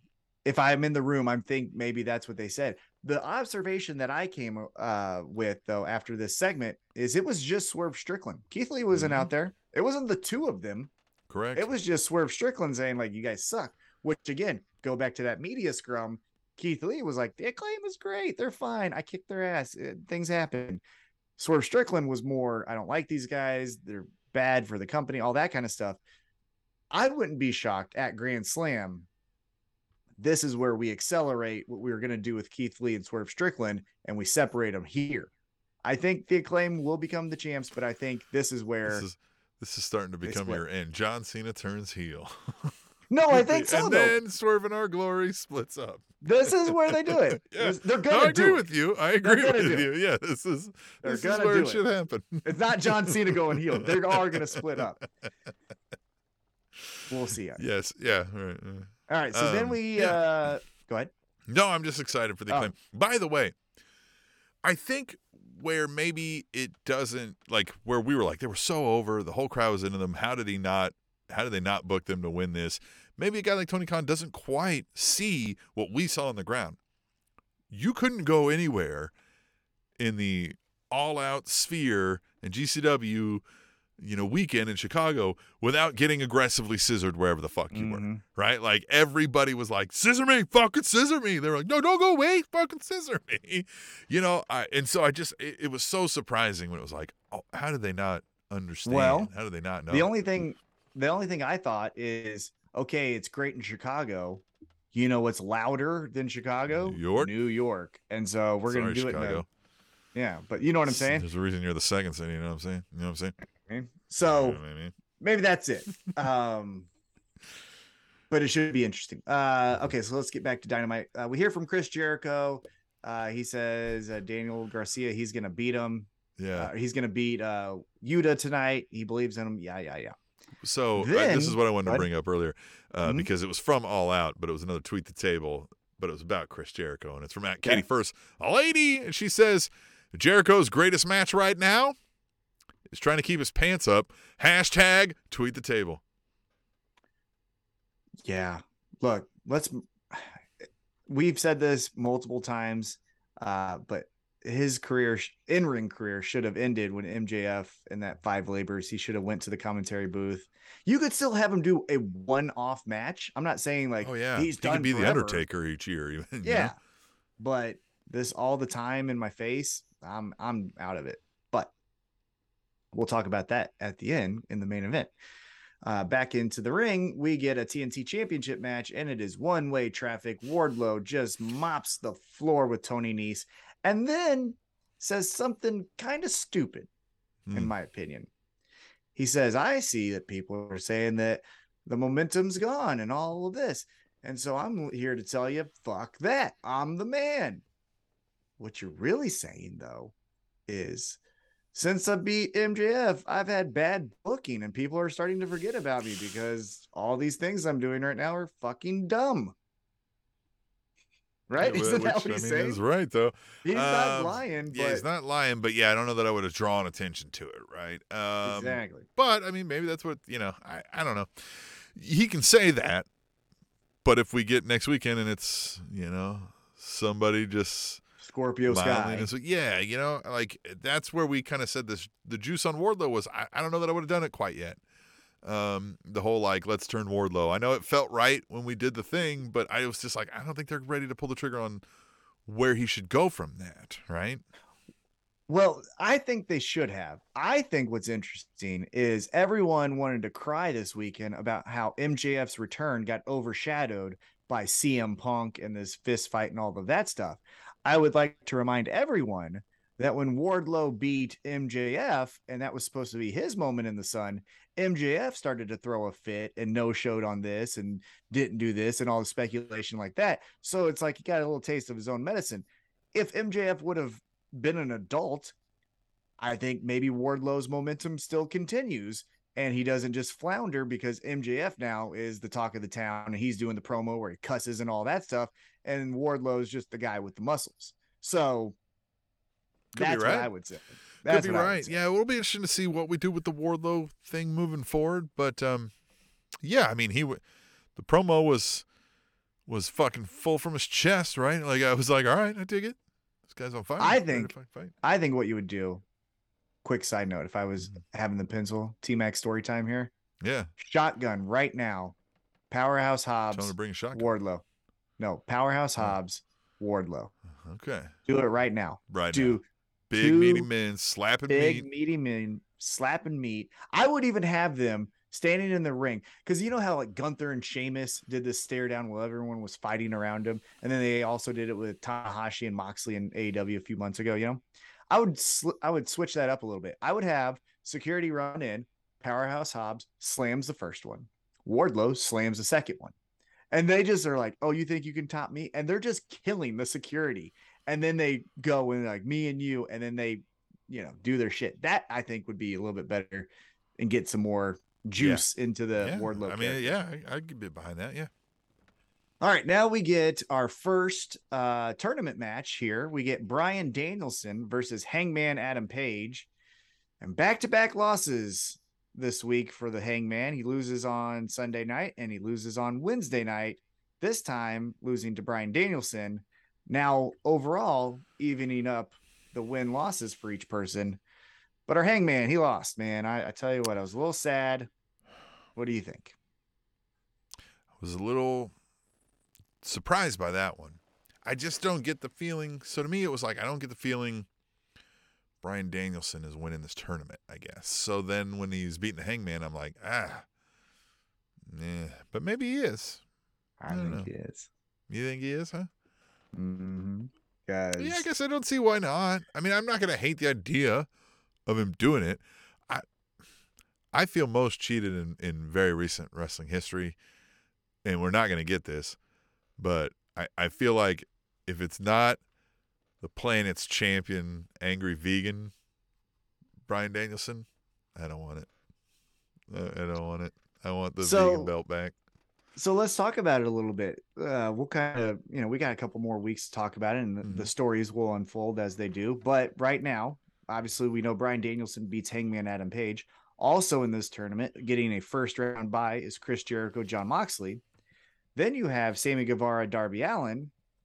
The winner of Sammy uh, Guevara, Darby Allin faces Jon Moxley next week, I believe it is. Chris Jericho, Bryan Danielson, which is a rematch from All Out on Sunday who's winning this whole tournament? Who do you got? Yeah, so I don't think they're going to go with Jericho again, right? I think like there would be no reason. Mhm. So you don't do that. Okay. I don't. I I really don't think they're going to put on Sammy Guevara with all the stuff that just happened there too, right? Like, Yeah. Mhm. you know what I mean? Like he's getting punched in the back too. Mhm. Um, Bryan Danielson. I mean, it does. Yeah, but it saying. feels like Bryan Danielson actually. Yeah. Yeah. because I what when I saw that, I instantly thought we're doing Danielson and Moxley at Grand Slam. what does the Combat Blackpool Club. Combat Club do? Right. Yep. The the philosophy of the Blackpool Combat Club will be one in this scenario. You go back to their match that they had at the pay-per-view where William Regal debuted, Moxley won, so it only makes sense this time around to even up the score. Danielson would win. It would be a first-time championship for him.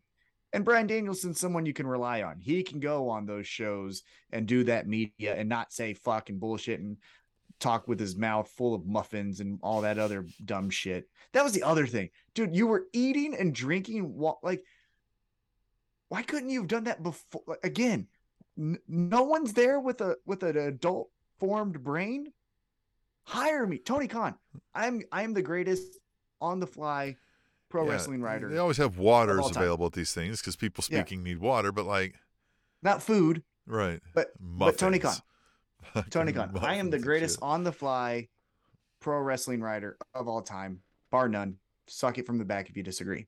I also, though, have legitimate five years experience of doing live events. I can fucking handle this. And you think I'm afraid to tell Punk to shut the fuck up? Oh, please. Hire me too. Give me that. Yeah, give me that seven times a day. I will, I will be the bad guy for you every day time of the week. Um, but yeah, he was Yeah, eating and drinking. Punk's gonna punch you, and then you'll sue him. Of course. Yeah. I've been I've been cornered by a former WWE champion who gave MMA a chance. And he's much bigger than CM Punk. And I handled that situation. So I can handle him and I can handle Wardlow or anyone else. So I'm just saying, clean it up. Clean it up. Anyhow, so I think Bryan Danielson becomes champion, but we'll see what happens. Um, what do we get next? Um, oh, then we get uh this Stokely Hathaway crew comes out, tries to cut a promo. They say wrap it up. He doesn't What like did they that, and they beat him up. Yeah, yeah, like that was.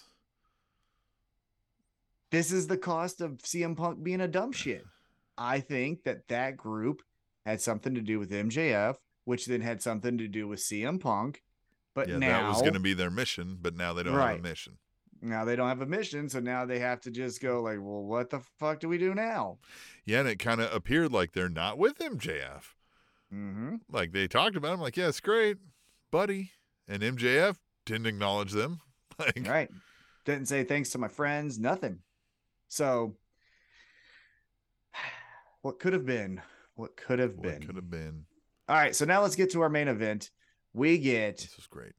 Wheeler Yuta versus Daniel Garcia, as mentioned already. Uh, Daniel Garcia comes out with for the West ROH Side Gun. Championship, right? for the ROH Pure Championship. Yeah. Uh, you get uh, Westside Gunn wrapping out Daniel Garcia. You get Yuta knowing that this isn't his backyard, coming in there fired up, ready to go. And they put on such a fun match here. I thought everything about this was great. Fast forward to the end. Daniel Garcia gets the submission victory. He is now your new pure champion. And then this is when the fun starts. So he becomes your new pure champion. Bryan Danielson walks out, pushes Yuta because Yuta's mad because he finally lost to Garcia because he was beating him previous to this, if you Mhm. recall. And Danielson pushes Yuta, says, shake his hand. Damn it, that's the rules. Okay, man. Let's shake his hand. And then Bryan Danielson puts the belt on Daniel Garcia, which then brings out Chris Jericho saying, What the hell is this all about? So, what'd you think about the end of AEW Dynamite? Yeah, I like that. Lean into it, right? Like Jericho's jealous of this shit. Like, what are you like? Mhm. What are you looking at her? What are you looking at him for? I'm your daddy. Scissor me. Right? Yeah, Yeah. scissor me. Yeah.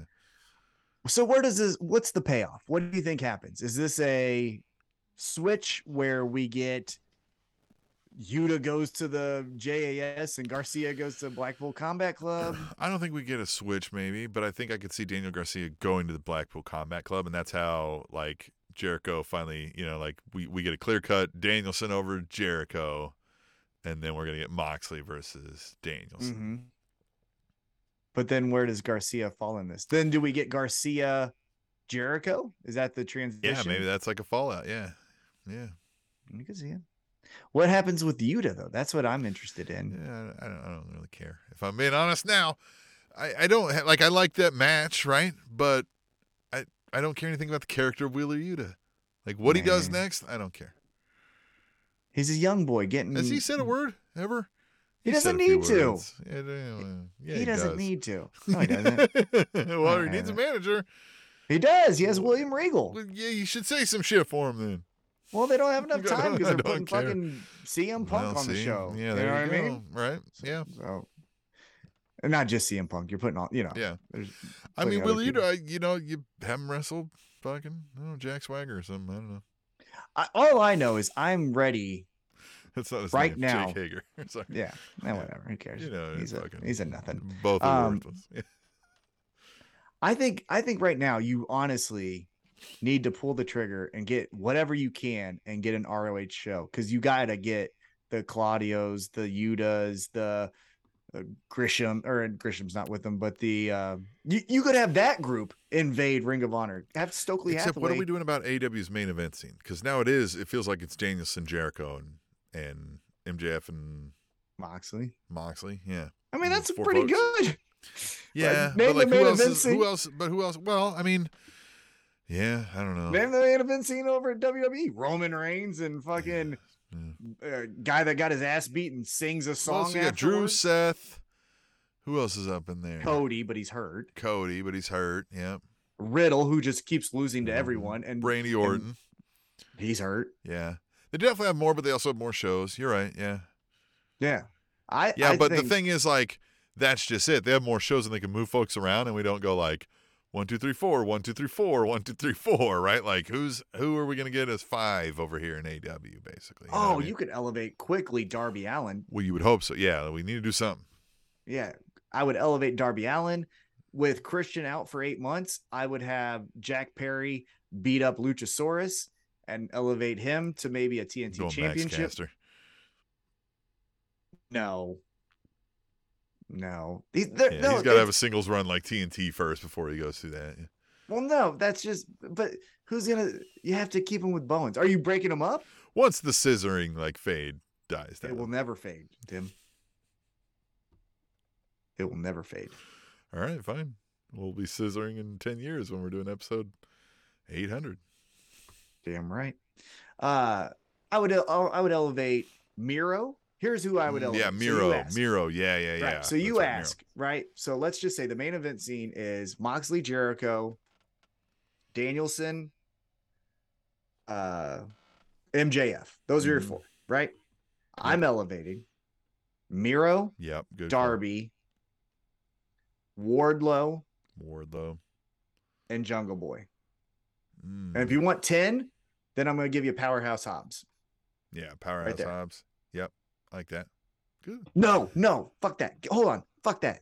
No, I'm putting the greatest pro wrestler in the fucking world at number ten, Eddie goddamn Kingston. Oh, Eddie fucking Kingston. Eddie Kingston. He's Kingston. number one.